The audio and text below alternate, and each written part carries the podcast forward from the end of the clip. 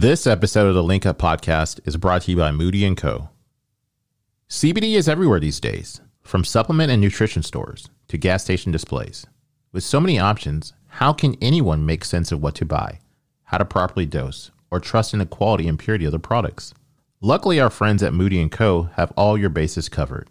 Moody and Co.'s products start at their life, hand-grown, and cultivated following strict organic growing practices in the fertile soil of the West Tennessee Delta. Each hemp plant was hand-planted on their family-operated farm, fed only high-quality organic nutrients, and finished their life free of any toxic pesticides and sprays. Moody and Co.'s world-class extraction and manufacturing partners are F D A-grade and C G M P-compliant, so you can be sure each and every product is of the highest quality. What about potency and purity? Each of Moody and Co.'s products is third-party, lab-tested before and after the manufacturing process, and the tests are available for you right on their website. Their website is w w w dot moody and dot co. I'll spell that for you. That's w w w dot moody and dot co. How about that for transparency? Dosing instructions are on each bottle, and their tinctures feature graduated droppers, so you can be sure you are taking exactly what you need. With all the uncertainty about what goes into the products that go into you, you can rest easy with Moody and Co. C B D. Available at w w w dot moody and dot co or on the shelf in Memphis and Oxford, Mississippi locations of Nail Bar and Co. Once again, I'll spell that website for you. It's w w w dot moody and dot co. And now to our episode. I'm Melissa Bast. Um, I'm originally from Memphis and living here uh, near the capital now. And I've been lobbying in Tennessee politics for about twenty-five years now. And I take up on uh, tough issues that I believe in. I've been in the fireworks in- industry, and I've taken on licensing for the fireworks, and uh, I've taken on the industry of mixed martial arts and legalized that and brought U F C to uh, Tennessee. And uh, I've always believed in uh, the marijuana issue and the cannabis issue, and legalized uh, the uh, hemp crop years ago as the stepping stone uh, for the plant. And I've been involved ever since in trying to uh, uh, keep the momentum going in, in progress for Tennessee. And, and how's that going? Ken, Ken, didn't you just recently come to Tennessee and, and, and speak on, on, on our behalf, you know, trying to get a get them interested in, uh, in a medical program for Tennessee? Yeah, I, I think it went well. Melissa invited me um, to come up and speak to the Cannabis Commission up there, and and they uh, they hadn't really heard a whole lot of perspective outside of Tennessee uh, about what's going on in their neighboring states, and so I think I, I brought a lot to their attention that hopefully will help them pass a good cannabis program in Tennessee.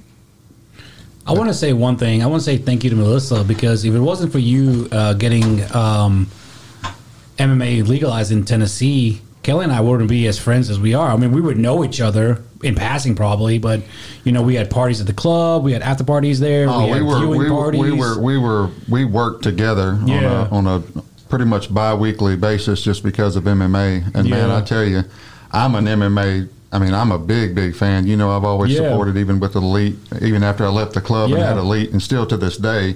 You know, I recently investing in that gym, because I, I believe in it so much, and I'm such a big fan. But anyways, yeah, that is uh that was a big deal, Melissa, and uh, we're we're hoping that the, the rest of your story is getting cannabis uh, legalized in Tennessee.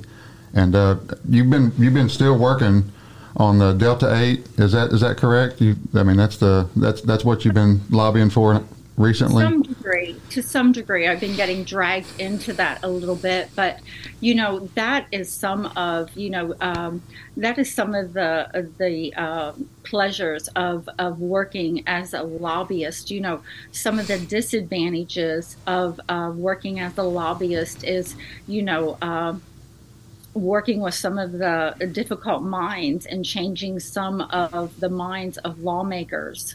um, that seem to be set in stone. That is very frustrating.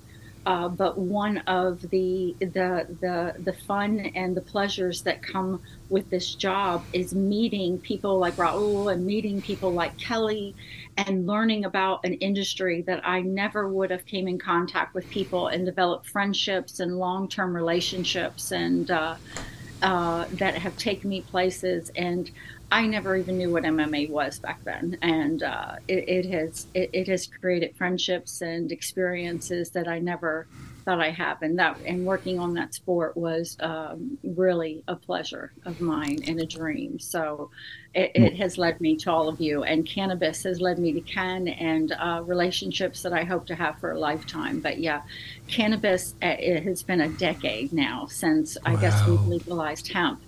And, so uh, th- there's forty, is it forty-nine states, Ken, that has medical now? Or, or is Tennessee one thirty, of the last thirty, few? thirty-nine, I believe. thirty-nine, okay. I'm sorry um, about that.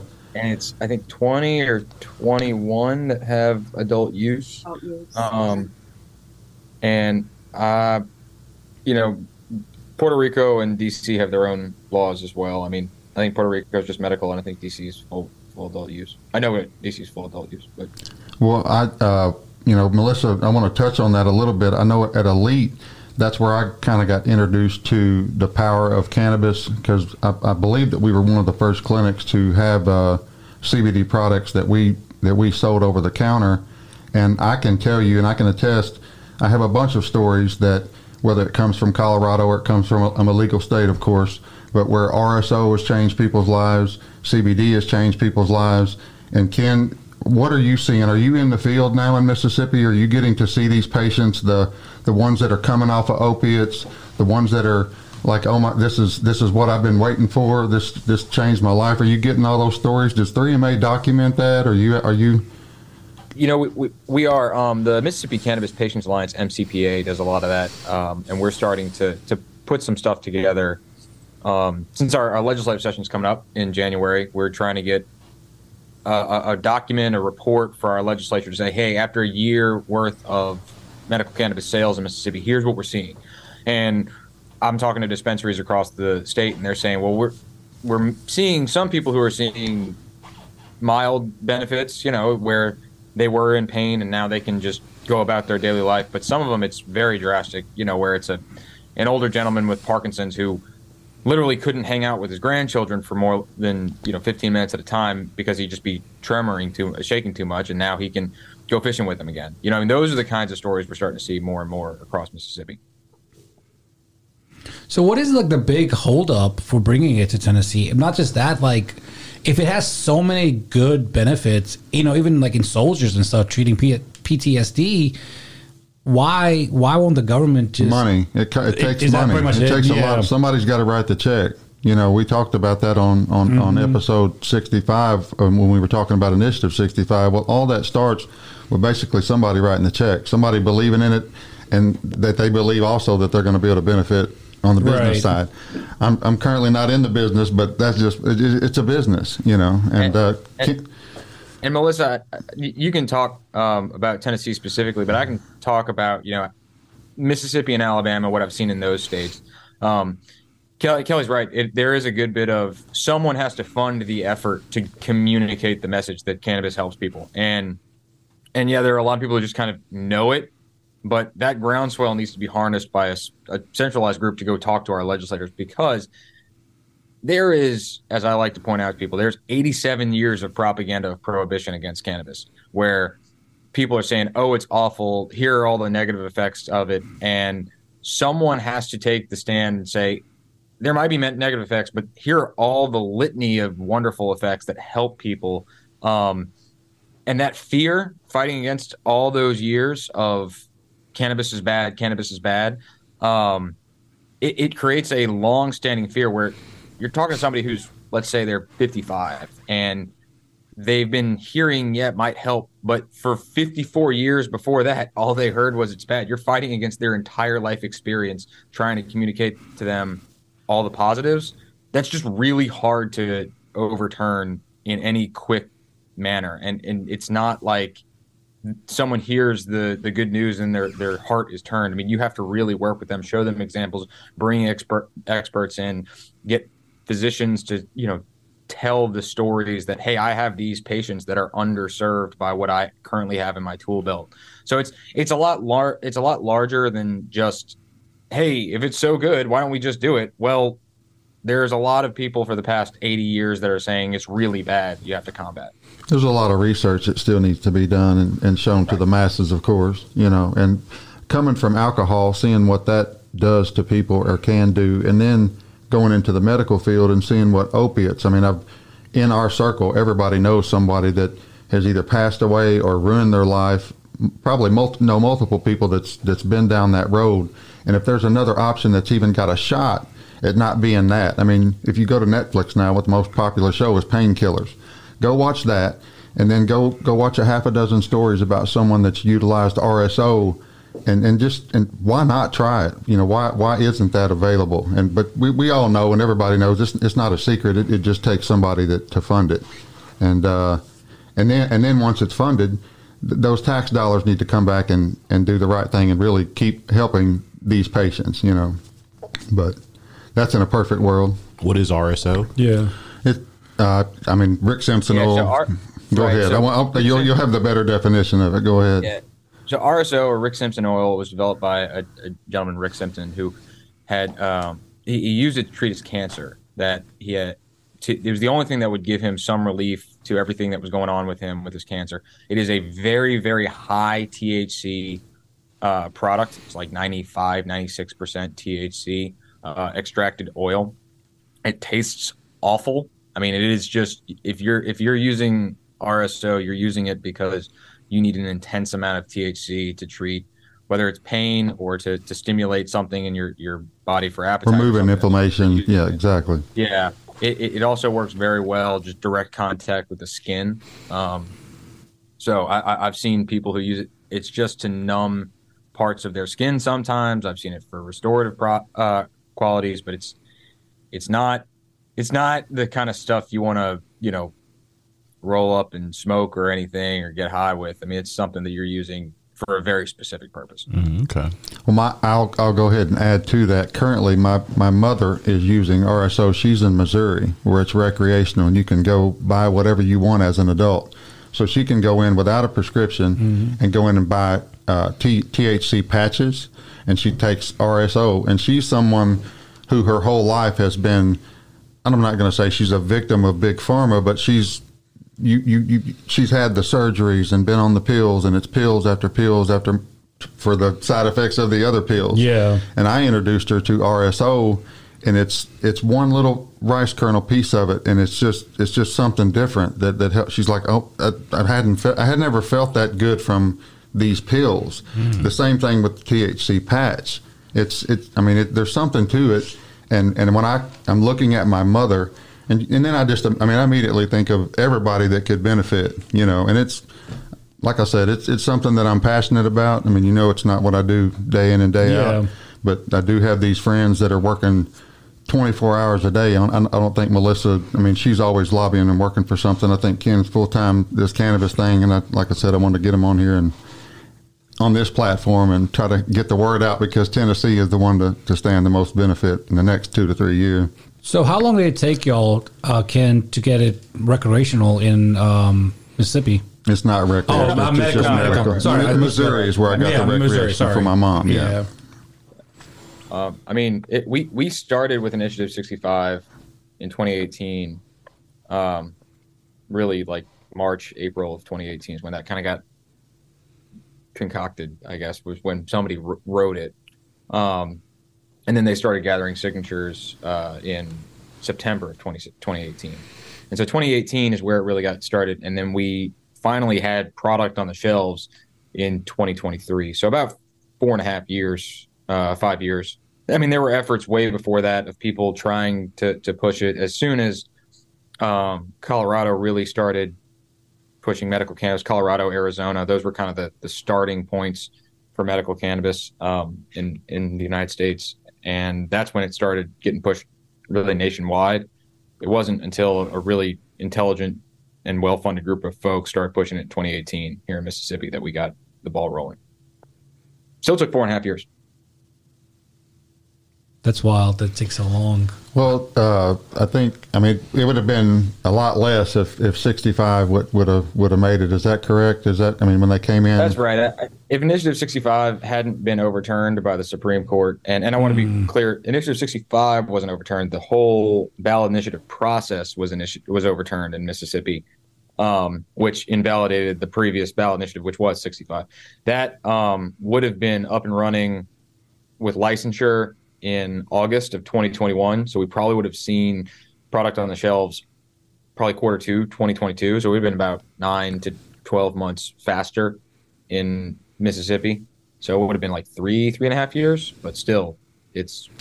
So you see, like you, you've got someone that was grassroots yeah. and had seen mul- multiple uh, attempts at a state and now running a successful medical program right next door. You know, and then you got someone, Melissa, who's been working in the in the cannabis and lobbyist yeah. right here. And now, I mean, this is just, I mean, this is ground zero, really. You know, this is getting on this platform and starting to talking about it and tell these stories and, and, and share their experiences. I mean, this is the start of it, you know. So how long do y'all think before, like, I think the company's name is Planet thirteen. It's a big... uh Big uh, recreational company out in Vegas. Yeah, I think that's the name of it.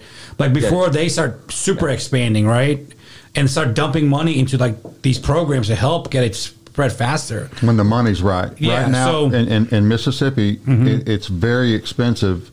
Dollar for dollar, you can go do a lot of other things. You can go in real estate and have a better R O I. It's it's it's it's overvalued. Everybody, because so many people run into it with money. They think, oh, I had a bar. I can be in the cannabis business. Yeah. I had a medical clinic. Well, I've done that. And everybody wants that. They want that clout, if you will. They want they want to be a part of that industry because they think, a lot of people think you put money in and you get rich.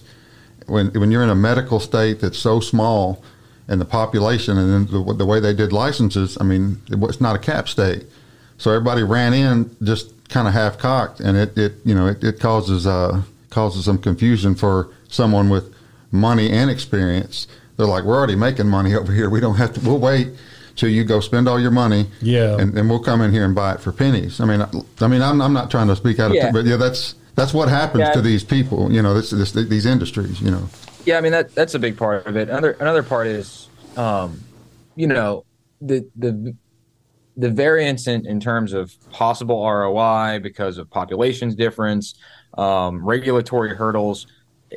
In like just getting investment really in anything right now is really tough. Um, whether it's cannabis or if it's, you know, real estate, I mean, so anything, right. I mean, it's just tough to, to find investment right now. So that that's a big part of it. And the cannabis industry as a whole has been pretty over indexed with investment, uh, in America across the board because of what kind of what Kelly was getting, getting at. A lot of people think, oh, it's just marijuana. It sells itself. Everybody wants to buy it, and turns out that's not the case. Um, it's not some giant cash crop that they thought it was, because they everything that they know from the news over the past forty years is that, you know, you got all these drug dealers making a bunch of money. In California, and they, they hear the California right. stories too. You know, they're like, oh, right. that's right. I mean, it's just it, it's it's economic factors that don't actually exist in a regulated market like. Uh, medical marijuana or even adult use marijuana in other states where you got to deal with the actual, as opposed to your only deal as a drug dealer dealing with the government is trying to not get caught. Um, you got to pay, you know, compliance, you got to pay attorneys, you got to pay accountants, you got to pay for your software, you got to pay for your building, like all these things that help you actually stay regulated and compliant and legal cost way more money, and your overhead is a lot higher than if you're just being a drug dealer. And that, so they don't, like a lot of people don't understand, especially at the lower level, that like that doesn't translate to the same uh, profit margins. It's a lot lower of a profit margin. So to make money in this industry is pretty tough. Heavily Let regulated, alone, heavily maybe. taxed, you know, and a lot, yeah. a lot of competition. And then when it's medical, I mean, you're kind of at the, uh, the, the, the approval process, you know, think there's, there's other things that factor in. I mean, it, I mean, what are we at? twenty, twenty-five thousand patients? twenty-four five twenty, twenty, we're at twenty-five thousand patients in Mississippi, but we started at one. Right. And you got all these businesses. Day one, like we got the keys. We're, we're open. Those leases keep hitting. You got to keep your shelves stocked. You got to market. You you know, and it's it yeah it, it it's a it's a tough it's a tough gig. So, but they're uh, saying that though, Mississippi did get some big brands that that's already here. There there's there's some big facilities, uh, but not the. Not the uh, well-branded recreational brands right. that you'd be familiar with in Nevada. I mean, I'm, I think that plant. Yeah, I think they're based out there. Yep. So there's a bunch of people able to sell medical marijuana in, in Mississippi. Yeah, I mean, there's yeah, a bunch yeah. of like sixty. Companies is it sixty-eight? Is it sixty-eight dispensaries? No, no. Um, well, we are currently around ninety. ninety. Actually. Okay. I, I like I said, I don't do this every yeah, day. Yeah. Right. Uh, right. I, I, I, I believe last I, time we caught up. Kelly, I think it was at sixty-eight. Okay. So I can have a medical, if I if I was able to get a medical marijuana card in Mississippi, I could go to any one of those ninety. Correct. And and show my card and purchase Correct. legally. Now, would I get in trouble if I get busted in Memphis with it, even though yeah. I bought it in Mississippi? Yeah, it's still yeah. legal. Yeah, it's, com- it's... Oh, but I have a card. It's federally legal. It's federally uh, legal. Yeah, it's state see, to state. That's what you're talking about. State to state. Man. Fuck these laws. No, I'm yeah, so, so you're, you're stuck. You're, you're legally you're stuck in the state you purchased it. Oh, okay. You can't cross the state's lines. Um, yeah, even if you're going from a legal state to a legal state, you can't move from Mississippi to Louisiana or back, even if you buy from the same company. So got yeah. you. They all want that. They, they want to be able to track that so, revenue. Yeah. So yeah. how many? If there's ninety. Um, What is it called again? Dispensaries. Dispensaries. If there's ninety of those, how many growers supply those ninety? Currently about fifty-ish. Um, we have, I think, about one hundred growers licensed, but I think only about fifty or so are active. Um, just like we have like one hundred ninety dispensaries licensed with only ninety active. Got you. Yeah. Now, is it hard to become a grower for these dispensaries? Like, what is the process in that? I mean, you need it's to... It's expensive. It's expensive. I was going to say, I, it sounds like a really Man, expensive the, it, ordeal. It's Yeah, uh, I mean, you have to be able to comply with all of the regulations and all of the requirements on, um, like, how many uh, how many square feet you actually have licensed. Because you buy, you buy a tiered system. So if you're only buying two thousand square feet of grow space, then it's like, and, and, and it's Mississippi-owned, one hundred percent Mississippi-owned, then it's like, thirty-five hundred dollars or forty-five hundred dollars um, for a license. I can't remember uh, exactly. I don't have, you know, all the tiers in yeah. front of me. But, um, so you do that, and then you also have to build it out. Like, I mean, you can get the license and say, here's my plans and here's what I want to do, but you have to prove to the department that you're going to get all your local permits. You have to prove to them that you're going to build up to the codes that not only are locally approved, but also the the standards and security standards that are prescribed by the department. Um So that's, I mean, all of that costs a lot of money. You have to be able to keep the entire thing under twenty-four hour uh, surveillance and then store up to four months of footage of your whole facility at a time, um, wow. which, I mean, anybody in the that's software, hardware world, it's very expensive to store that. Yeah. You're going to be so. surprised when, I mean, you, you, you've got, there, we have somebody in the Mississippi Bill Street crew that's that's got licenses and, and really? about to start business. Yeah, I, I'll I'll tell you about that uh, later. But yeah, yeah, we there's a there's a bunch of them. You know? Yeah, and, and and if we're thinking about the same person, I mean that those the, the two businesses I know of that that he's involved in, I think they each put in roughly a million, um, not including licensing costs or or like attorney's fees or compliance with. You know, a compliance officer or a uh, an accountant. Like I, I think that's just in the raw physical space that they built up. Yeah, know, they're at two million. The one yeah. I'm talking about, they're at two million. You're, yeah, it's it's some of our really curve. yeah, and and it's not, and they're also not large facilities. I mean, they're they're like mid to small t- tier facilities. Um, they just cost that much to to run in a way that is efficient and effective. So yeah, if you just, I mean, if you're listening, if you, like, so, but, but and I want I want to add to that the the value of him having the, that information, yeah. the value of, of, of Melissa having that information when we do put when Memphis or Tennessee puts together their association, you know, having access to someone like Ken and then who who has bridged the relationship with someone like Melissa, yeah. I think is going to be very important, you know, because.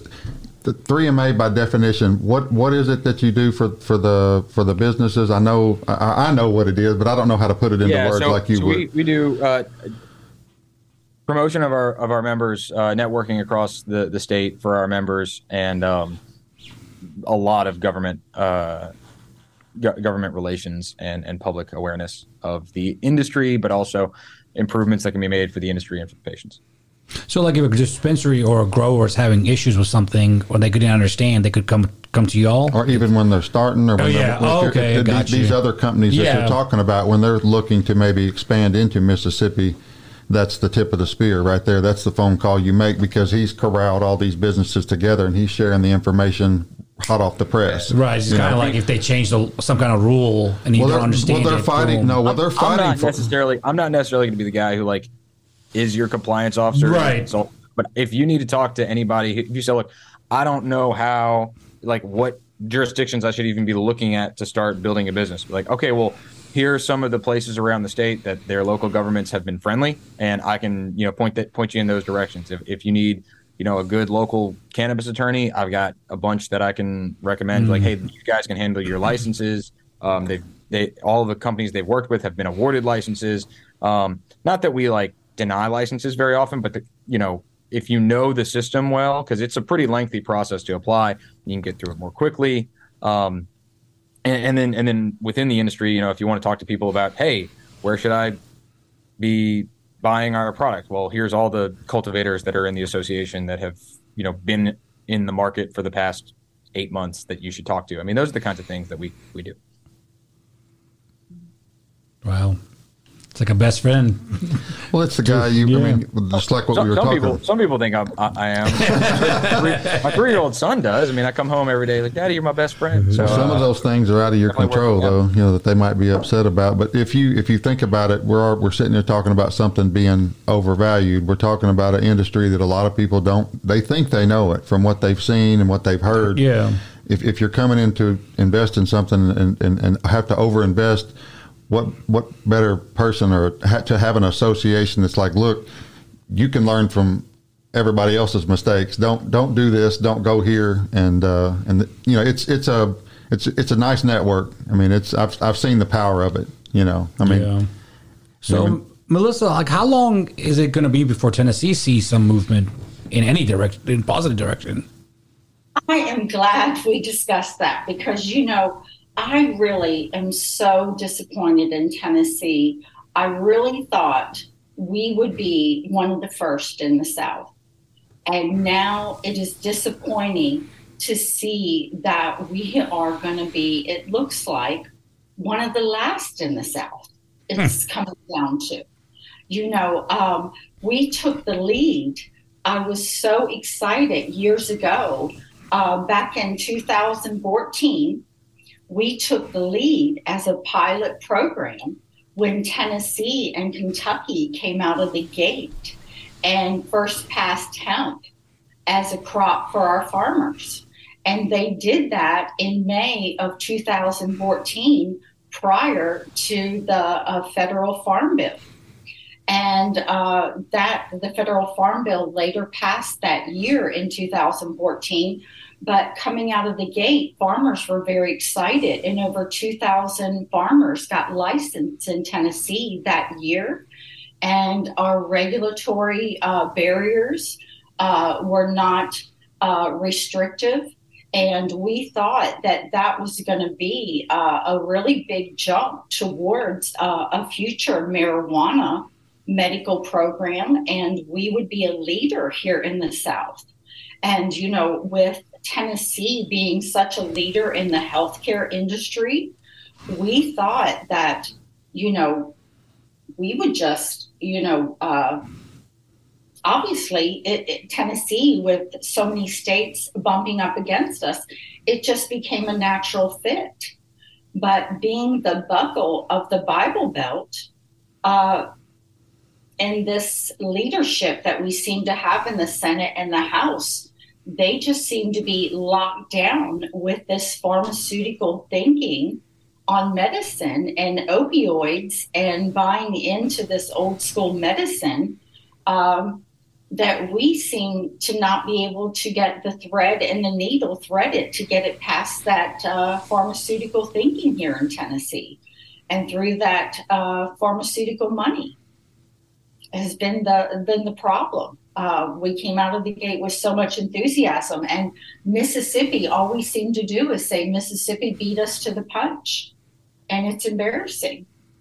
And you guys got more Baptist churches on every corner, I think, than Tennessee. and, and, and I want to, I want to, I can tell you, yeah. uh, getting to know some of the grassroots guys, like uh, my, me and Ken have a mutual friend, Dudley Lampton, getting a front row seat at that grassroots effort, them going out and collecting those ballots and go, just burning up the roads, burning up the phone calls. I mean, but there's somebody out there now that's listening, that's got to go, that's got to go be that, you know, that, that, that arm, you know, and uh, somebody's got to be the money, but somebody's got to go do the work. And, and Melissa is, is one of those kind of people putting in all this work. There's no, there's no big paychecks. There's no, I mean, it, it's, it's, it's what lobbyists do, you know, yeah. they, they find yeah, out what I mean, the people want and they go work they're, for they're, it, you know. I, I do, I, I do love the, uh, you know, people say all the time, like, oh, you're, you're a lobbyist for big marijuana. I'm like, I want to meet big marijuana. I don't know who they are. Um, you know, uh, I, I, I would love to pitch them on, on my services, because I think if they're making money on marijuana, um, I'd like to find right. out, because um, I have found that lobbying for cannabis is putting in your own money at times. Uh, it is volunteer efforts. Uh, the money and the investors in Tennessee have dried up. Uh, those uh, opportunities for investors have dried up. They have put in through the years, but those cycles have ended. The um, they they are tired of the year after year opportunities and nothing happening. We have driven the ball inch by inch down the field.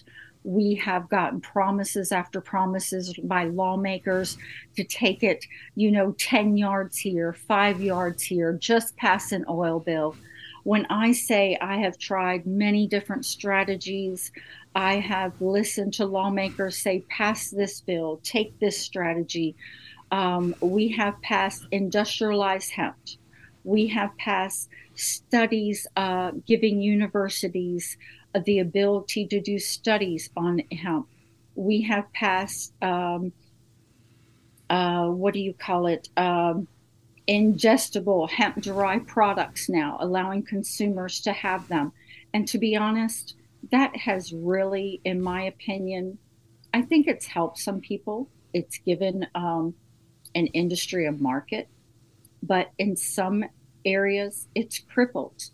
Um, Tennessee, I'm going to be honest, it's it's become, people are already getting high in our state on hemp-derived products, but who has been disenfranchised are our chronically ill patients.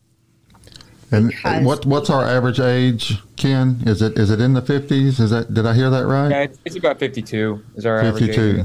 Average age. Um, so that touches that, that that's exactly time, what you're saying, Melissa. Numbers. Uh, it was about fifty-two. Um, because Tennessee now has a market where hemp-derived products can legally get people intoxicated. They are intoxicated products available to consumers, but psychoactive. Yeah, but our uh, cannabis uh, from the plant, uh, T H C, cannot be available to, you know, uh, regulate it for our medically chronically ill patients. And didn't and, they didn't they recently just uh, didn't they raid somebody or something and shut shut a shut a facility down because they uh, tested some of their products and it was off the charts? Is that a story that I that I just recently read in Tennessee? Law enforcement went after and used resources and tested it through, uh, I guess, the state facility, which is very frustrating uh, when rape kits are not being tested uh, and using state dollars to uh, test rape kits, but yet hemp-derived products are using state dollars. Well, we both it. we both know that it's in every gas station. I mean, you you oh, can't yeah. you can't not see it anywhere, and we both also know uh, companies that do it right. You know, I'll I'll reference yeah. uh, uh, Ounce of Hope. Their products are I've, I've tried them; they're, they're amazing. But I've also been in some gas stations where I know, hey, if I buy that, that there's there's no telling what I mean, if, yeah. what what that is. So how the price? That, you yeah. can look at the price that, of something and go, there's no way. To that point, though, um, sorry, like Mississippi, you know, recently our, our Mississippi Bureau of Narcotics just tested fifty different products from fifty different places across the state. Um, three of them tested appropriately. Of the three of the fifty.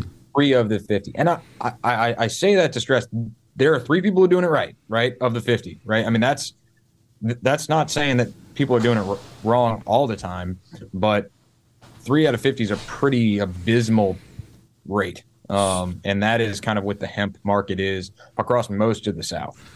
So right. When you say doing it right, they were within the limits of... Within the is limits, that, okay. and also um, appropriately and accurate. Uh, well, what you, you know what you're getting. No, the right. biggest thing in cannabis yeah. is knowing your dose.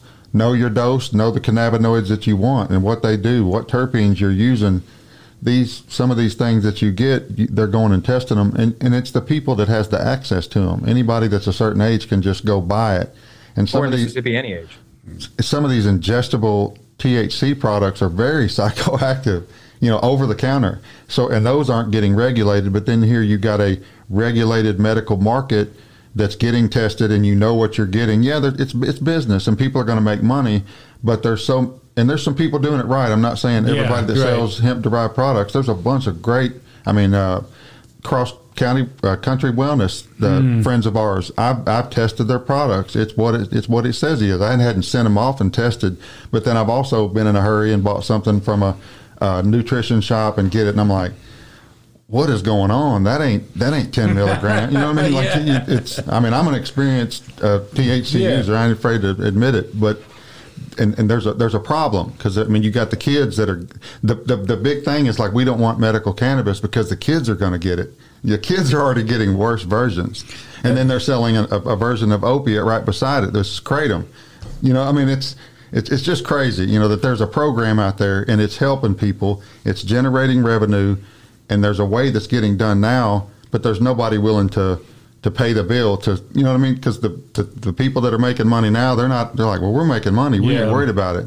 And uh, they're, they're watching. Go ahead. So how do the people in the gas stations have it? Like, how is that unregulated? Like, it's a different cannabis. It's, it's derived from hemp. And then uh, uh, Ken and M- Melissa can probably give you the yeah. more technical terms and the better definition, but that's the that's the ba- they they found a loophole. That's why everybody has it. Tennessee to allow, um, and that's what we're saying. Tennessee is, excuse my terms, but Tennessee got ass backwards. Mm. Um, they passed industrialized hemp, and with that point three. Um, in the industrialized hemp, it allowed for people to come back and have ingestibles. Um, with that point three, people got crafty with hemp, and people came back uh, a year later and said, well, we can have ingestible hemp. And um, uh, they came back with uh, smokable hemp. They came back with these edibles and started packaging it. Basically, and they extract the cannabinoids from the plant. The mm-hmm. cannabis cannabis plant, they extract the cannabinoids, and they don't put the illegal one back in. You know, they, there's some other cannabinoids that aren't necessarily yeah, they, illegal, they're, that they're they're spraying it, they're dipping it. They're, if they if they make it down into a concentrate form, that's what you make your your yeah. pens, your chocolates, your gummies out of. Ken, right. I'm sorry, I didn't mean to cut you off. So cannabis, cannabis, you know, marijuana, as we you know colloquially refer to it, has traditionally, up until about maybe ten to five years ago, um, been known for its psychoactive component, Delta nine T H C. Um, and when they made the twenty eighteen Farm Bill and legalized industrial hemp, they really narrowly scoped out, like took out Delta nine T H C and said other things from the cannabis plant are permitted. Since then, the D E A and F D A have walked that back a little bit, saying here are other things that are not permitted. But the big ones that people see a lot are Delta eight and Delta ten T H C, um, and also T H C A, which is not, which is T H C that's not active. But as soon as you light it up, it becomes Delta nine T H C. But you're selling it when it's not Delta nine T H C. So that's kind of like the loophole that people use a lot. And our state went after a complete ban two years ago to eliminate the products altogether. That ban failed. So they came after last year a regulation bill that passed. Um, part of the regulation bill went into effect in July of this year, which was over twenty-one, a taxation and behind the counter. However, a portion of the regulation bill does not go into effect till July twenty-fourth of next year. That portion is dosing standards, packaging, and testing. That is why people have been getting, getting arrested, because the testing standards are not yet into place in our state. There is no clarity on testing. Yeah, I'm just so going to I'm going to stay clear of any T H C, whatever, at from a gas station. I'm going to go to Ounce of Hope or Cross Country, like you said. Yeah, I mean, like, uh, there, there's, you never there, know what's in it, man. There's some good there's some good companies. Don't get me wrong, but it it you, you hear people's uh, concerns, and it's right in front of their face. The, the, I mean, there, there's so much resistance against cannabis, but the products are, I mean, that, that are available now that aren't regulated is the big thing. I mean, I don't care who sells it. It can be in every gas station. That's great, great access, uh, competition, so the prices would be low. But, I mean, there needs to be some regulation. And and, and if you're going to get, if you're going to let them have all those other cannabinoids, Delta nine, I mean, what, yeah. what, what, are we, what are we doing? You know, because you can, I don't know if you've tried any of those Delta eight or, or hemp-derived products, but the, the psychoactiveness is, is there. Like, they get you high. Yeah, very high. one hundred percent. Yeah. And, that, and that's where we're going in Tennessee. You know, we, if, if it hits here, it's going to hit fast, I think.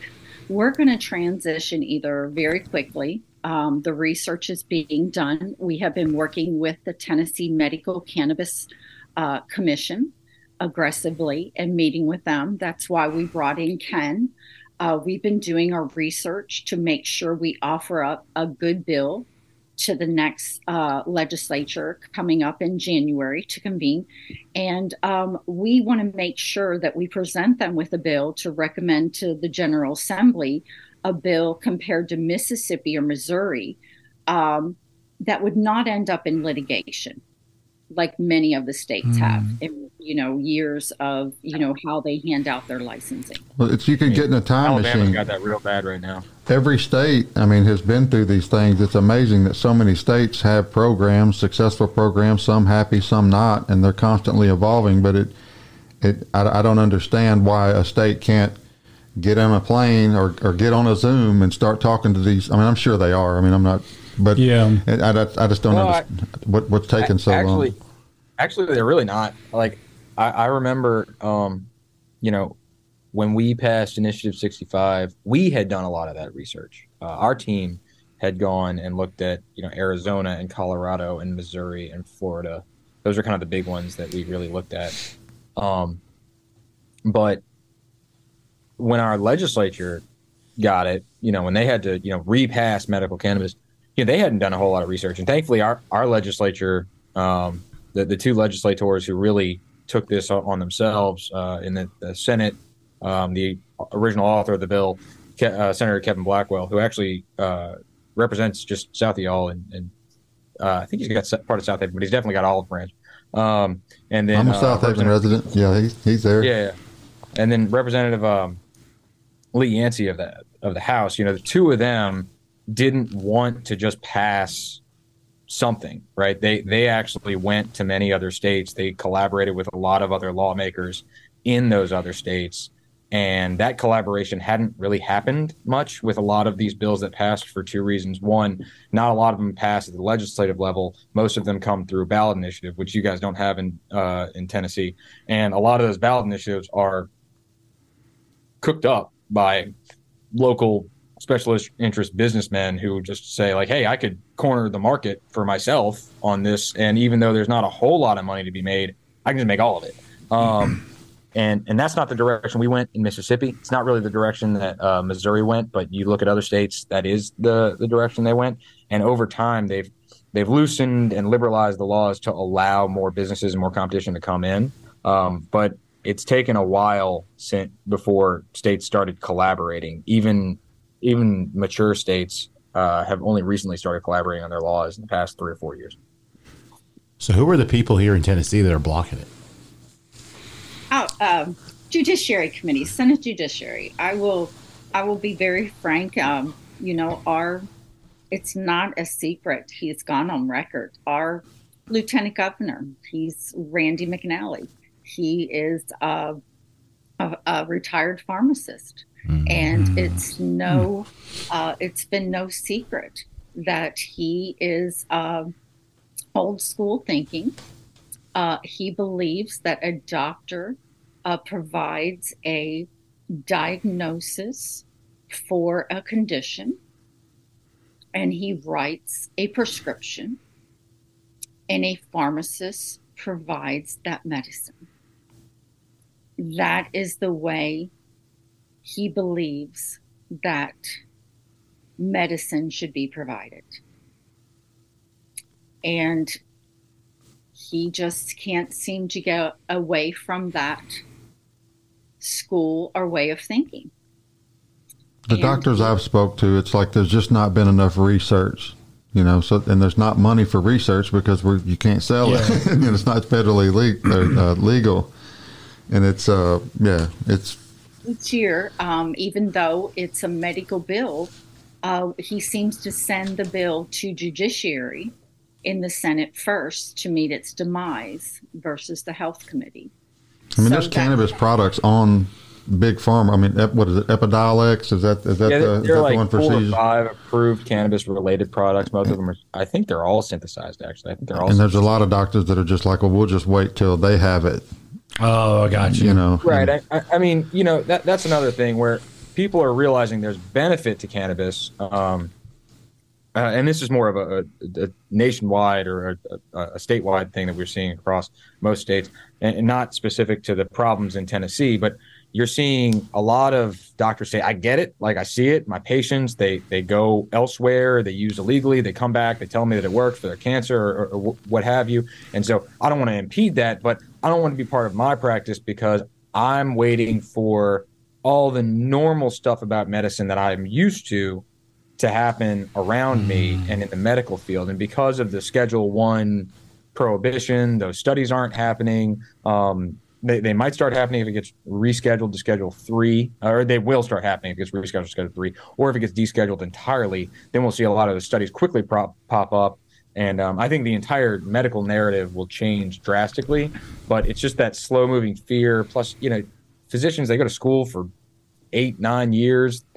They, then they have to pay for an expensive license, make sure that it never goes away, or else their entire livelihood is gone. So they are very risk-averse to, to step out of that. Um Just because they know it works within their practice, and so adding new things. Some doctors want to because they're just ambitious like that. They're like, hey, this is definitely going to help my patients, but some aren't, and that's just how, you know, opinions in medicine work. So how much of it is greed versus ignorance? I would say it's mostly ignorance. I mean, I, I, I, I, I also am an optimist, and I always look for the simplest solution in everything, right? You know, Occam's razor, right? The simplest solution is typically the, the correct one. And the convoluted conspiracy theory of like, oh, it's greed of big pharma stopping everything from happening. No, it's just there are systems in place in the United States that this is how we think and operate, and changing those just takes a lot of time and education, and that's all it is. It's just a lot of grunt work and education to get people to realize cannabis is good and not the, you know, horrible thing we thought it was. So there's just, does there, I can't talk. Does there need to be like a P R team that basically shows people like it's just not dumb stoners that are using these products nowadays? Yes. Yes. Actually, that's, that's a lot of how we did it in, in Mississippi is we got people who were, you know, not your typical, you know, stoners to say like, hey, look, we use cannabis, right? Mm-hmm. We're normal people yeah. in Mississippi. In fact, like a lot of what we were a- advocating for, the the stoners, if you will, didn't like it because they're like, you should just be asking for marijuana everywhere. We're like, that's not what we're here to do today. We're here to talk for, about the medical benefits of cannabis.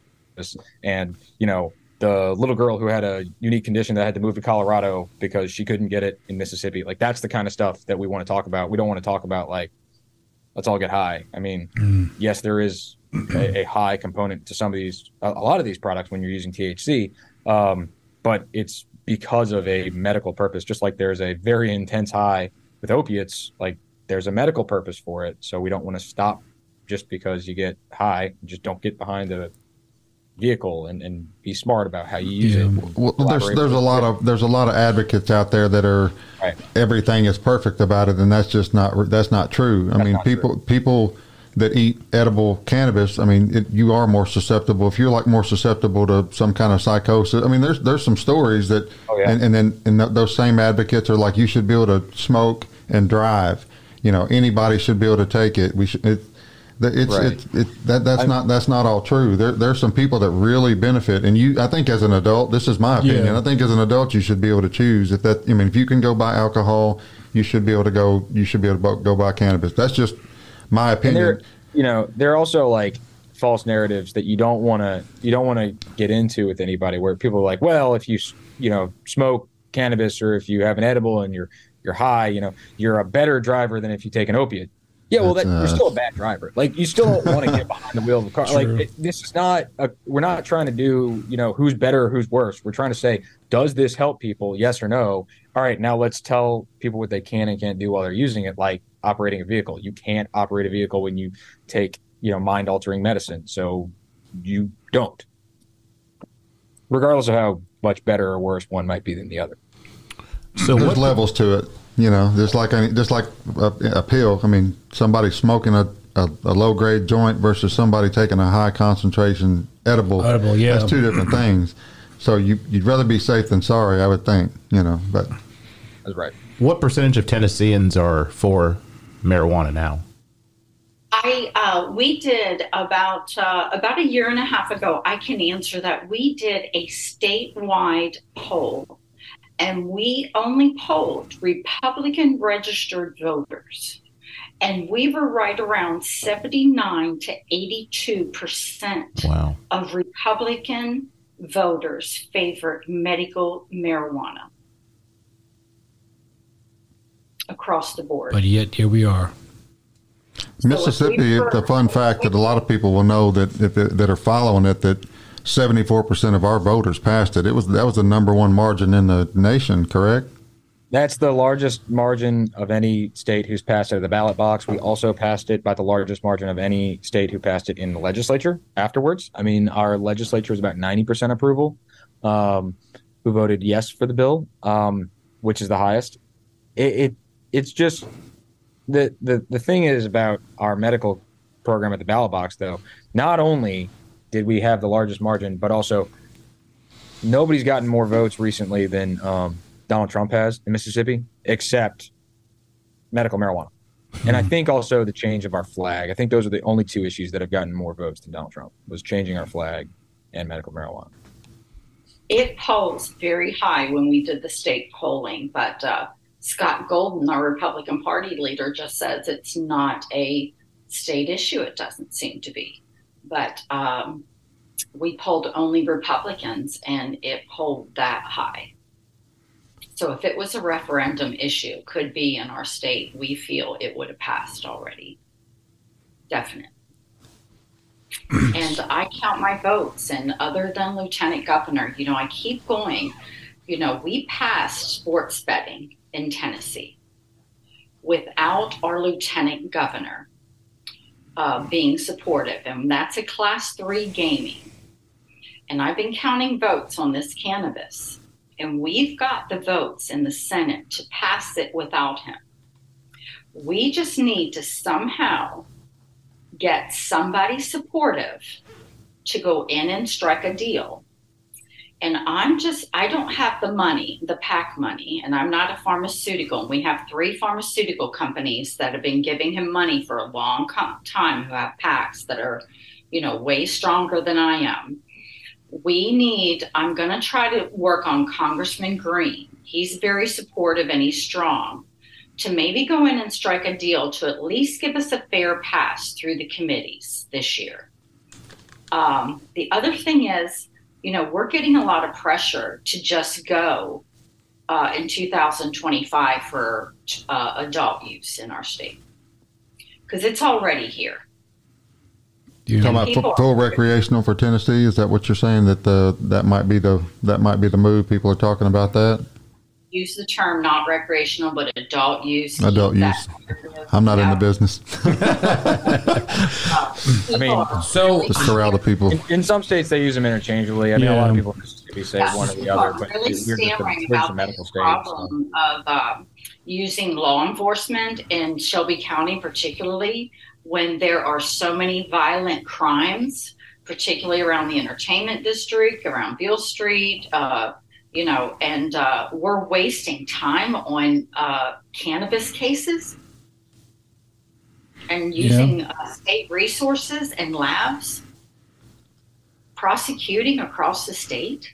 Hey, I, I, I'm sorry to do this. I, I gotta, I gotta head out. I gotta, I, I gotta. Uh, something came up really urgent for me, but. Uh, Thank you so You're, much. Thanks for having me on. I really appreciate it. Anybody at Mississippi Medical Marijuana Association, go to our website, medical marijuana m s dot com, and uh, shoot us an email. Thanks so much. Talk Thanks, to you soon. Care. Thanks, Ken. Talk to y'all soon.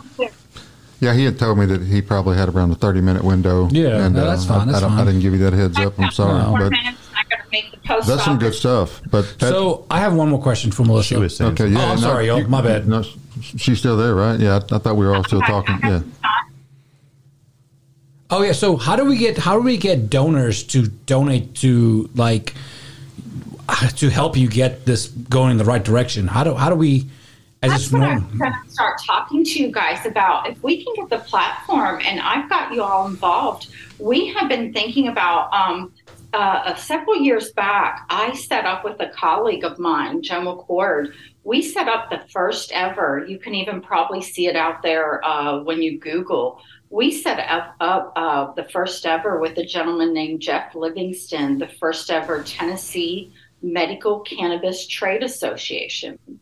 And that's what it was called, Tennessee Medical Cannabis Trade Association. And um, we started raising money. Uh, we gave out PAC money that year. We hired a, a slew of lobbyists. We had a great chance. We moved it through the committee, uh, the bill through the first committees. Uh, we worked out a deal with McNally. We had a fair shot at it. Um, we got very organized. Um, it just kind of a bomb went off that year with some of the lawmakers. They just added amendments to the bills and just did things they shouldn't have done.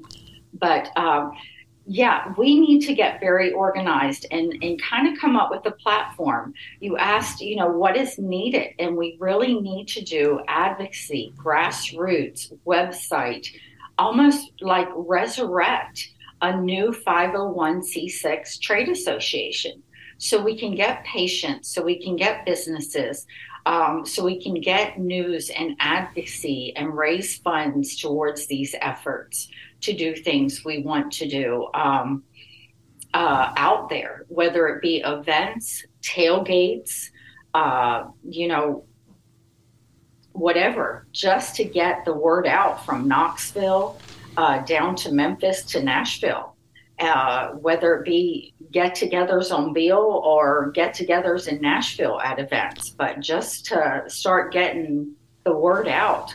And uh, one of the things I also wanted to get together, since this is a business group, is there is a real, real opportunity that I've been trying to get out to people in the large-scale investment and business groups, is with this regulation bill on hemp-derived, and I can send you all to the public chapter, I can get it to Kelly, but this regulation on hemp-derived consumer products at retail stores and convenience stores, it requires that every batch that is sold by out-of-staters or in-staters or whatever, but every batch of these products that go on the shelves will have to be tested by an approved lab that is approved by the Department of Ag here in the state of Tennessee. That means there is a rare opportunity for testing labs to set up shop in the state of Tennessee and become the next multimillionaires in this business. Basically, right now, Tennessee has this all of these avenues where mm-hmm. hemp-derived products can come from, farmers from different states around the world, and this, that would put a funnel on it where, like, everything has to, all this traffic has to go through that funnel, and that funnel being the, the tester and the tester. Yeah, it's, it's an opportunity she's putting yeah. out there for some business listening that I've actually got one for in Mississippi that wants to have the conversation because right. if, if that's a real thing that's going to get passed, people are about to be freaking out because look, look, I mean, you can't go anywhere without seeing it on a shelf. So if all those things True. all of a sudden have to be tested, that's what she's touching on. It's uh, uh, revenue released that Tennessee has a one hundred eighty million dollars market of uh, these products that brought in uh, one hundred eighty million dollars revenue stream in Tennessee in two thousand twenty-two. Oh, wow. And Damn. all these products are now going to have to be tested. Well, I'm only aware of one testing company in the whole entire state of Tennessee at this time. That is an and opportunity. They are going to have to go through an approval process. Well, every um, retail spot, every convenience store is going to be subject to compliance, to regulatory standards, to new rules that are subject to licenses, to background checks. But these new lab companies, all they're going to be subject to is uh, uh, uh, the standards for lab companies, uh, which is, I think, uh, C, uh, I forget the certifications they have to meet and to be approved by the Department of Ag. Now, it's not uh, inexpensive to be a lab company, I'm sure. I'm sure it's, you know, initially a few million dollars to invest. Well, if somebody's already in that industry, they're, they're going to realize real quick the opportunity, you know, and mm-hmm. that's, I, I think that's what you're, what you're targeting. And I, I think the, the, the question about what can we do to, to get it to, to Tennessee, or to, I think it's going to be, you just got to get these people interested that are making money to invest some money, you know, and it, you've got within an hour, you've got, you know, three successful medical cannabis programs, one of them now being recreational. Some of those states are going to have to, or some of those companies are going to have to have interest in coming to Tennessee. And, uh, like I, like I told you earlier, I have a, I have a few companies in mind that I think when, when the opportunity, as it gets closer, they're going to, they're going to want to talk to you, Melissa, because they're already here. You know, so that, that that's my goal in, in t- talking to three M A and then talking to some of my friends that I've been working with since the beginning is just communicating to them the opportunity and that the opportunity or the, or the work that you've already been doing, you know. This bill already passed and this uh, this has to happen. This testing has to happen. And, you know, this medical program, um, a medical bill or recommendation has to come from uh, the Medical Commission uh, come January. They have to produce recommendations back to the General Assembly uh, for the two thousand twenty-four legislature.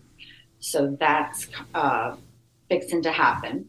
We got to get and, you some funding, girl. Yeah. I know. So we got to see, but it's going to be a short legislative year. And we also have to see if the Cannabis Commission is going to exist because it is also up for sunset this year, which means uh, we have to see, it comes up to the Government Ops Committee to see whether they dissolve it or keep it going. That's have you talked to any M S Os? Have you, have you, have you, have you met or talked to any multiple state operators?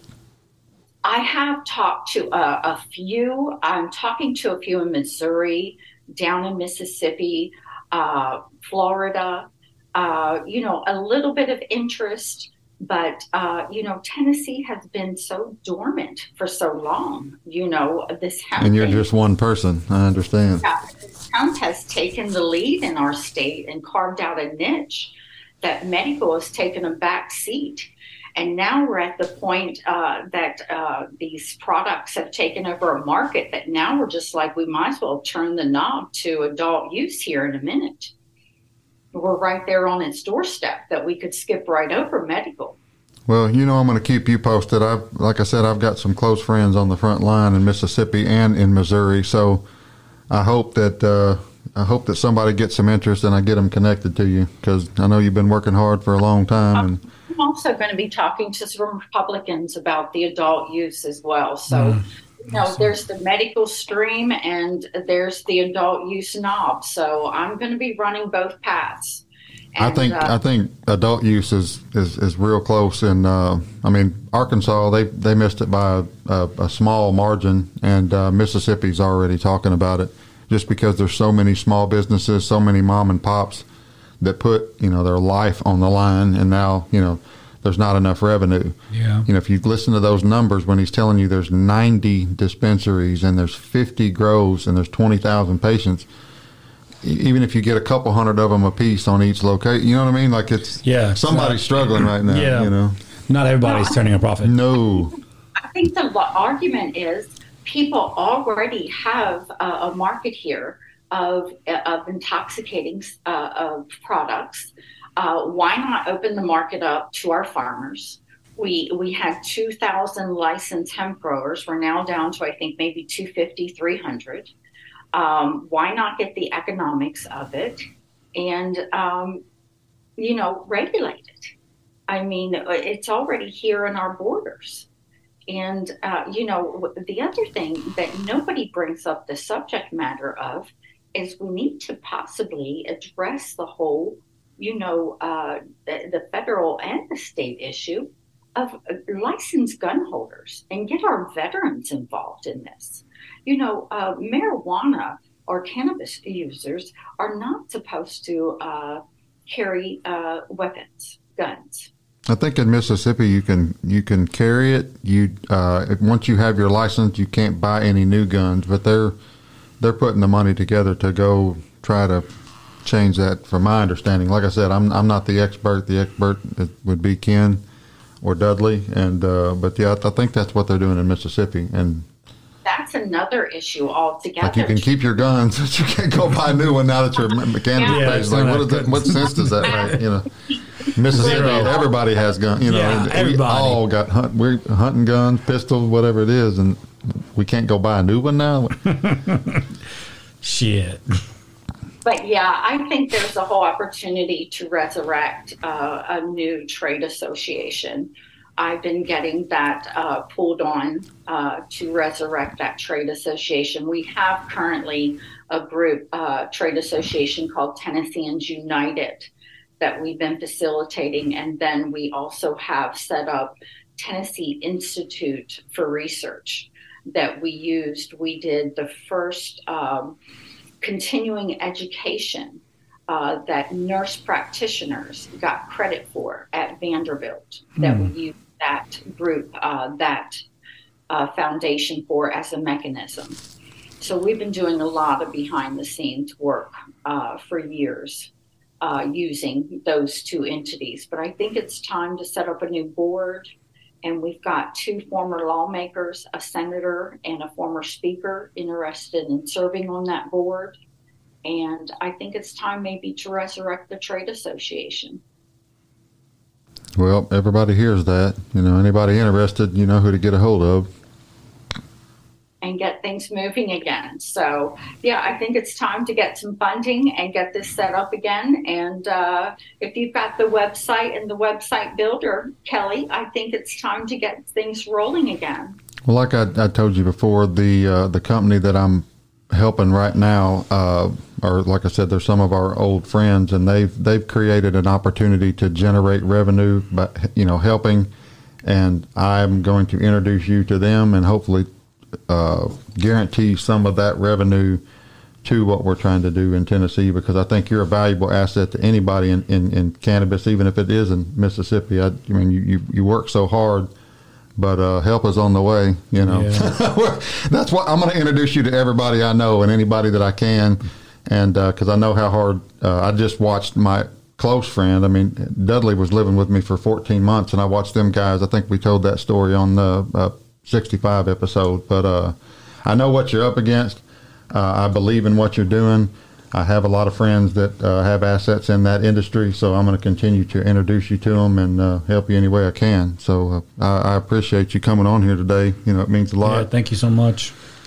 You're welcome. It just needs to happen in Tennessee. I just never, ever, when we began this a decade and there were Democrats sponsoring the bill back then, it was... Uh, a Memphian senator at the time, Beverly Marrero, and uh, I think Jeannie Richardson in the House. And they moved it out of the first committee, subcommittee, years ago. And I remember a Republican, Steve McDaniel, walked out of the committee, and he said to me, "Girl, it's bound to happen. They got it out of the first subcommittee. They did a good job." And uh, that was a decade ago. Literally, it was moved, the bill, out of the first subcommittee by Democrats. And we had the uphill battle of getting Republicans when they took over as sponsors. And uh, here we are still trying to get a bill passed years later and making, you know, little, you know, five, you know, just every, you know, first down that we can get on the on the uh, field, we feel like is an accomplishment. It just, it, Tennessee is just, we felt like it has turned into the, the buckle in the Bible Belt. Well, and, and Ken and those guys, I think that those are the kind of people you got to go find that successfully pulled it off, or and or operating a successful program. And I think I think today was a, a really good step for you, and uh, I'm excited to, to see the progress. So are they doing what he said they did there with the P R here? Uh, yeah. he, he, go ahead, Melissa. What? And, and like you guys said, you guys are experts at branding, and you guys have a lot of ability to get to a lot of uh, names. Uh, branding always helps, uh, especially with our governor, with our leadership. When you can wa- walk in with a celebrity or a namesake who supports an issue, that is always helpful. As you well know, this issue is not about stoners anymore. Yeah. It is about patients. It is about health. And so um, I want to put that out there as well. If you guys can, you know, lend a celebrity, a Tennessee celebrity uh, to this issue, uh, start thinking about that. Okay. Uh, to our calls, to our five oh one c six, who wants to be an advisory uh, type member to us, that would be extremely helpful. Uh, that adds a lot of value, uh, having a celebrity type notoriety to the issue. Just throwing that out there. Maybe we get one of these Delta eight, you know, companies to uh, commit to, you know, and, and partnering with one of these celebrities. You're the you're the uh, you're the licensing expert, though. We might be the branding expert, but you're the licensing yeah. expert. Was it the uh, Duck Dynasty fireworks? Yeah, yeah, that, yeah, I remember having to go pick those up because I know. I'm gonna go try to uh, touch base with them. They're actually uh, an hour and a half away at a movie theater. I'm gonna go watch their movie coming out with them at the end of the month. So I'm gonna go touch base with them. So.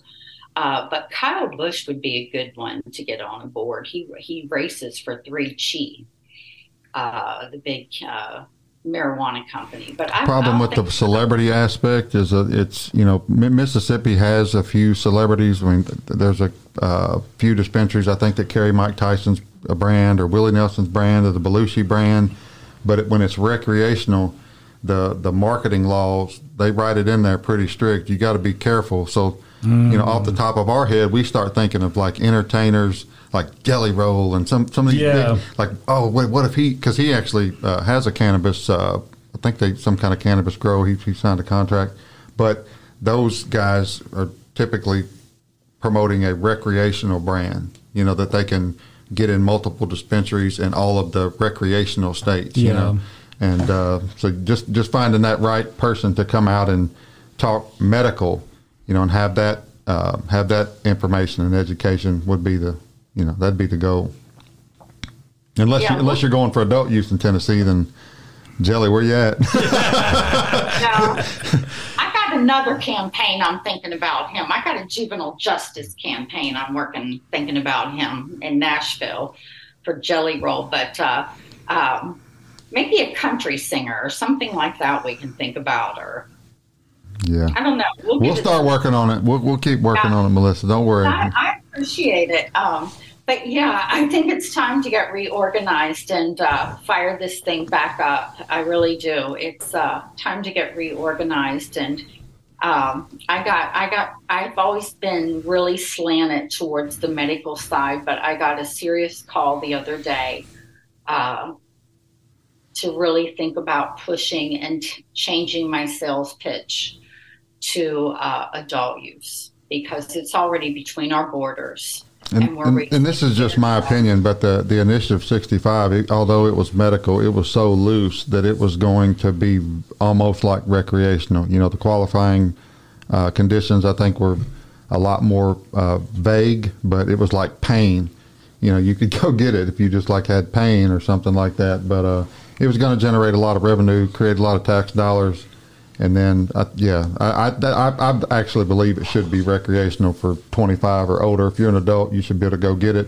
You, you you should know your dose. They should keep testing and testing and testing and testing. But if you're an adult, that's what should be funding the medical, in my opinion. You know, they're kind of, in my opinion, they're doing it kind of what somebody said ass backwards a while ago. You know, it's like that's, you, you, the money's there. The people, the people are already smoking it. They're yeah. already getting high. You know, people are out in the streets doing deals and buying from gas stations. Get it together, create a you know a healthy program, but it just takes time. I mean, I've watched uh, Ken and them guys work for years on, and it's just a slow, slow process. Like you said, you're up against eighty plus years of prohibition. Yeah. Do you think that they should show more of the human element, like the side of people that have used the opiates for like pain, and then they had to turn to, towards heroin, so they can show that they you can use this plant-based medicine instead of that, and like yeah. all the people that have lost their family members from this, their stories epidemic. Are out there, but the, again, just like uh, you know, marketing or, or getting it out there on anything, it just costs money. Yeah. Who's going to pay for it? You know, you're hoping that the organic story goes viral over and over and over, but we've all seen it. I know someone personal.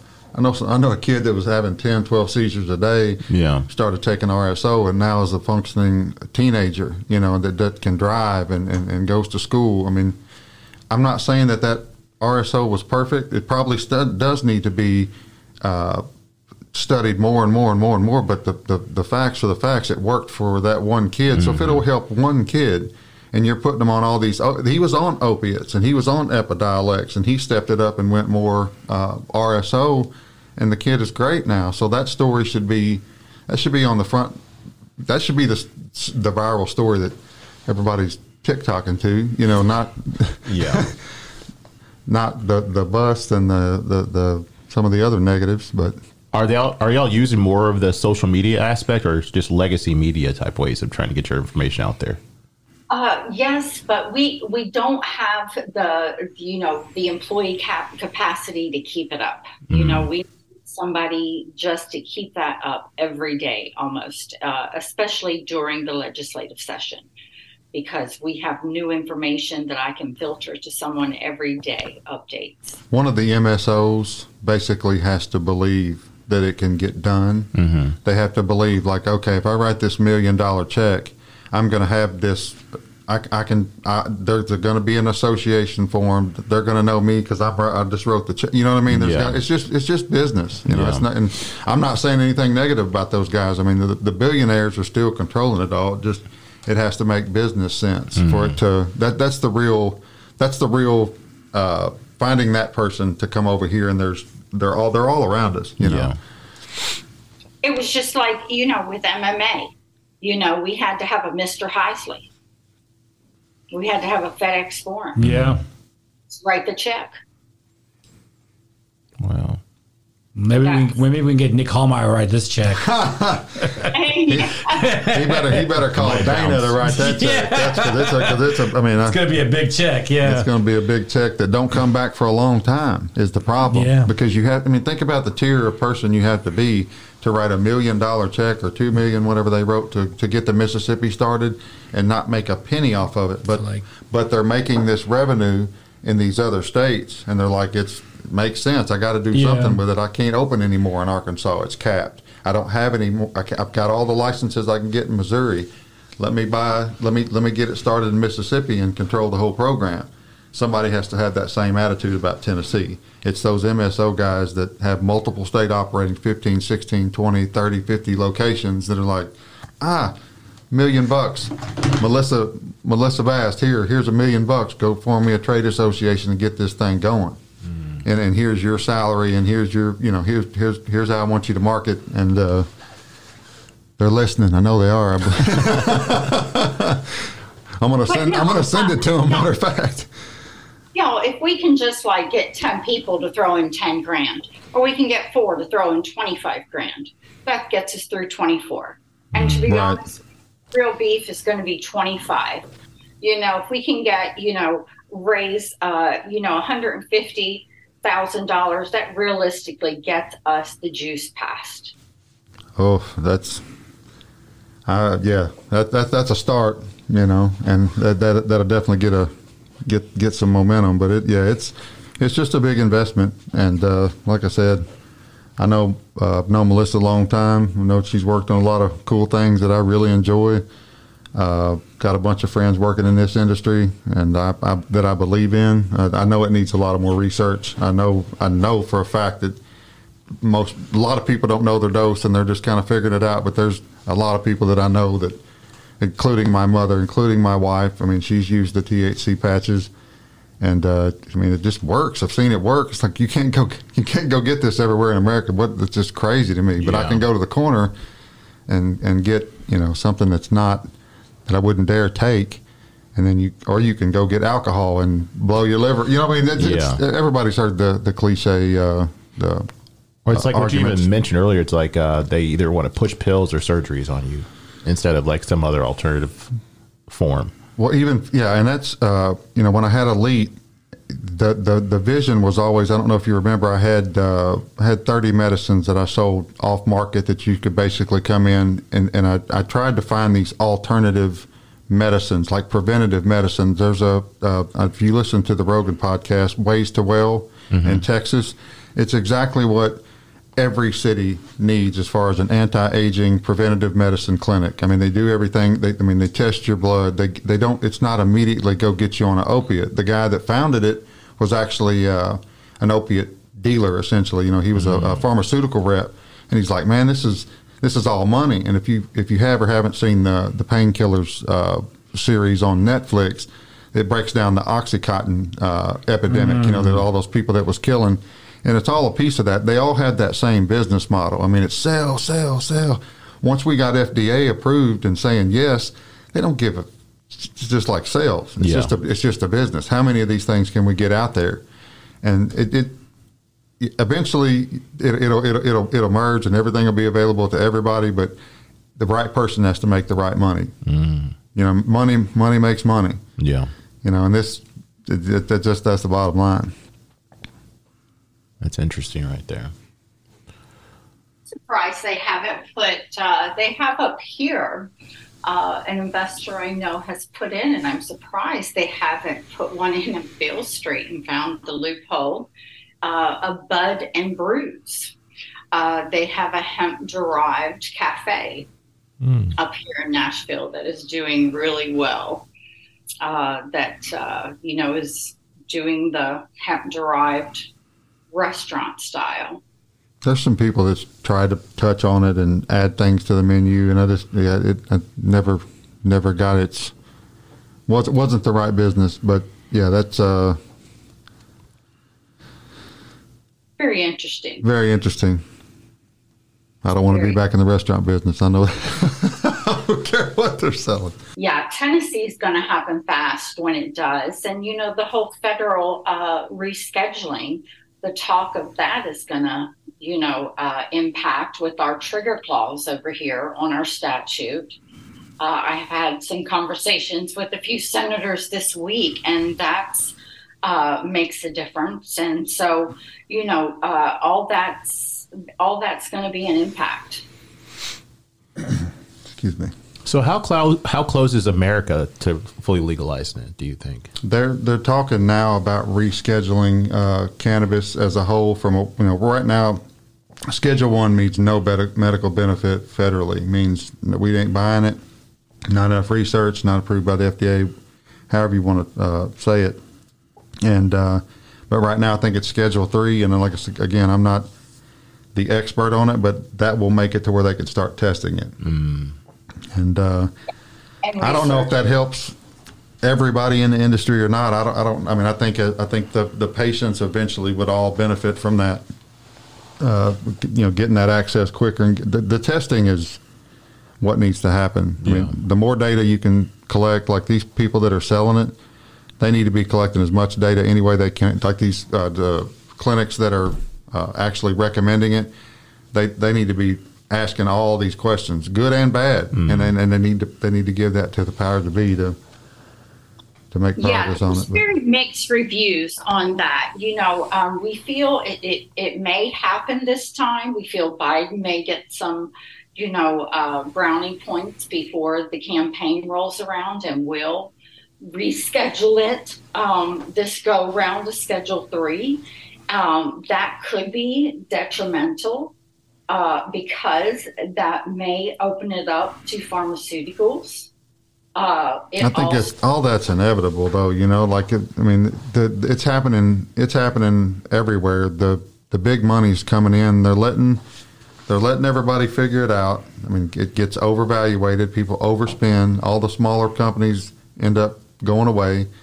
And they come in and buy it all up. I mean, it's all going that direction, you know. Yeah, like they say, Marlboro, uh, Marlboro joints. You know, like there, well, there's Marlboro. a couple. There's a couple that uh, I, don't, I don't know if Philip Morris is. Uh, yeah, I'm, I'm sure they are, but I mean, all of those guys are already investing and looking mm-hmm. at these M S Os. And the M S Os, it's a race to see who can get as many dispensaries and many licenses, and they're just going to cash them in. You know, yeah. I mean, that, I mean, that's uh, that's the unfortunate part. But I mean, it's it's just business, it's capitalism. So.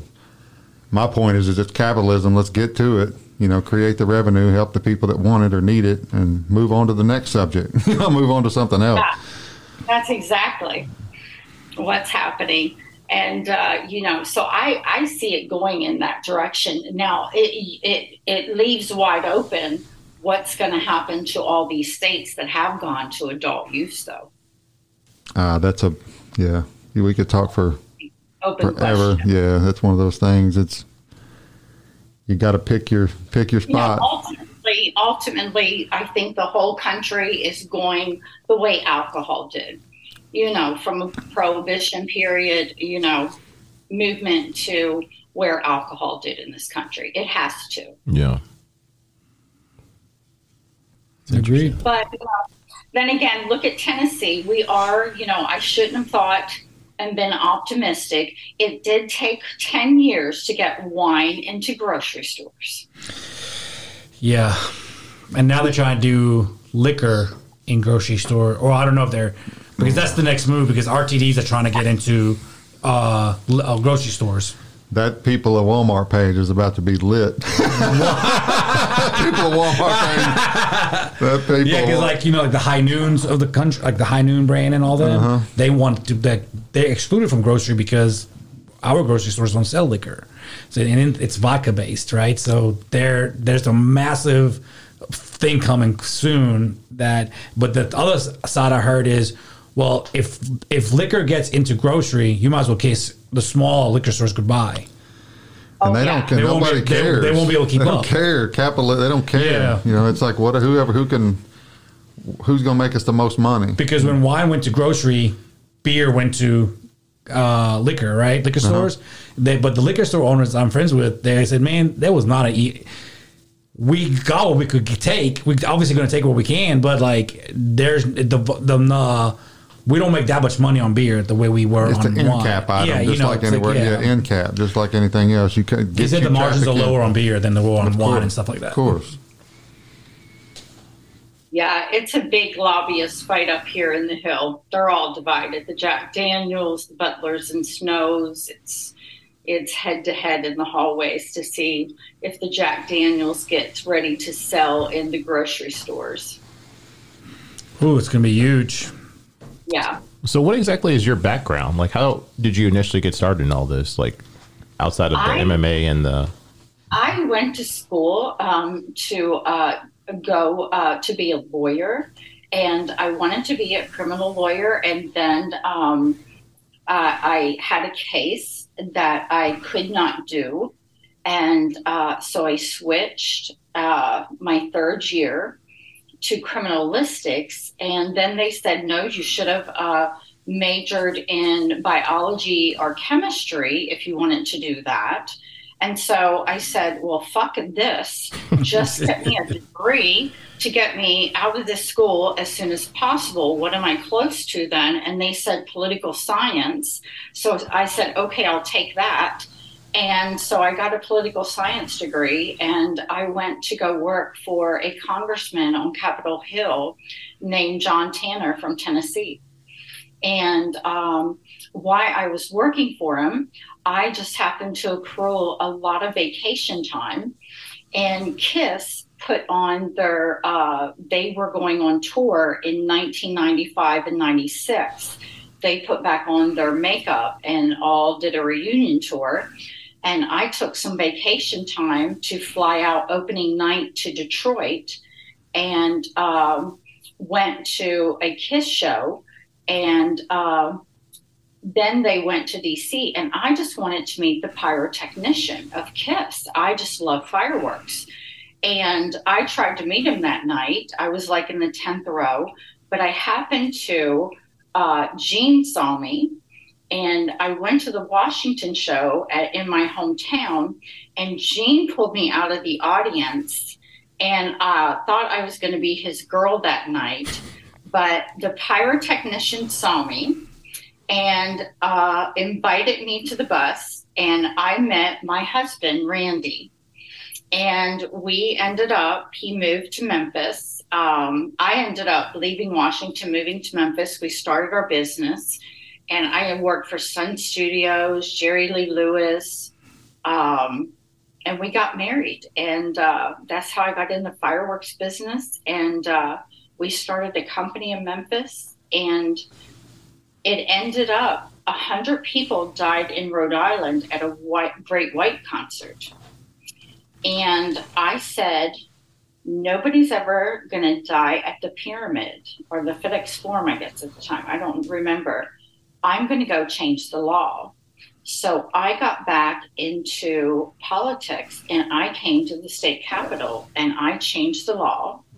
But I did a big display and looked like I was burning down the Capitol with a fireworks display. And Mister Heisley and Steve Zito saw it in a national, international entertainment magazine, and they wanted to hire me to legalize M M A. Wow, that's impressive. Heck yeah, man. And my and I never got out of lobbying since. You're a determined person. Yeah. Cost me my family, and I still love fireworks. And I wish, I wish to God, I was still in the fireworks business some days. Didn't you tell me you had, you might have an opportunity with a certain particular gas chain? I don't want to tell your business, but didn't you say you might? Yeah, have a- I'm working on it, but they just rolled a big gas chain. Just got out of the fireworks business and said no, too flammable. So I gotta, I gotta look into it. But I okay. think bug pumps is laid out differently. I don't think their gas pumps are in the front. Have y'all ever been to Buc-ee's?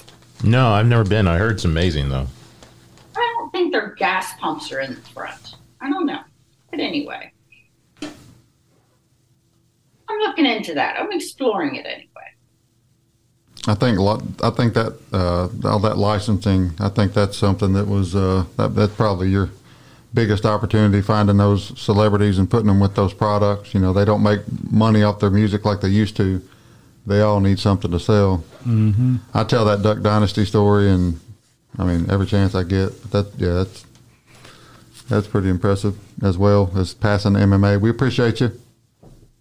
Thank you so much. Have I appreciate it. You all. It's been a pleasure. Thank you. Kelly, you are uh, an absolute gem. I'm just trying to help. Uh, yeah, it's yeah, it's kind of it just kind of comes to me. Some of these people like the.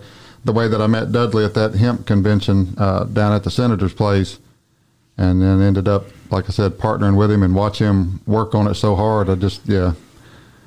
Like, hey man, I'm gonna help my friend if I can, yeah, you yeah. know, put people wow. together. That's, that's it. This platform, like I said, I can't say thanks enough for the opportunity. It takes a village, y'all, and I appreciate y'all, and thank you for your time today, and uh, let's get together when I get to Memphis. Okay, okay. Sure. Take thank care. You all. Take care, Melissa. Bye. Thank you for, for your time today. I appreciate it and all your efforts. Bye-bye. Bye-bye.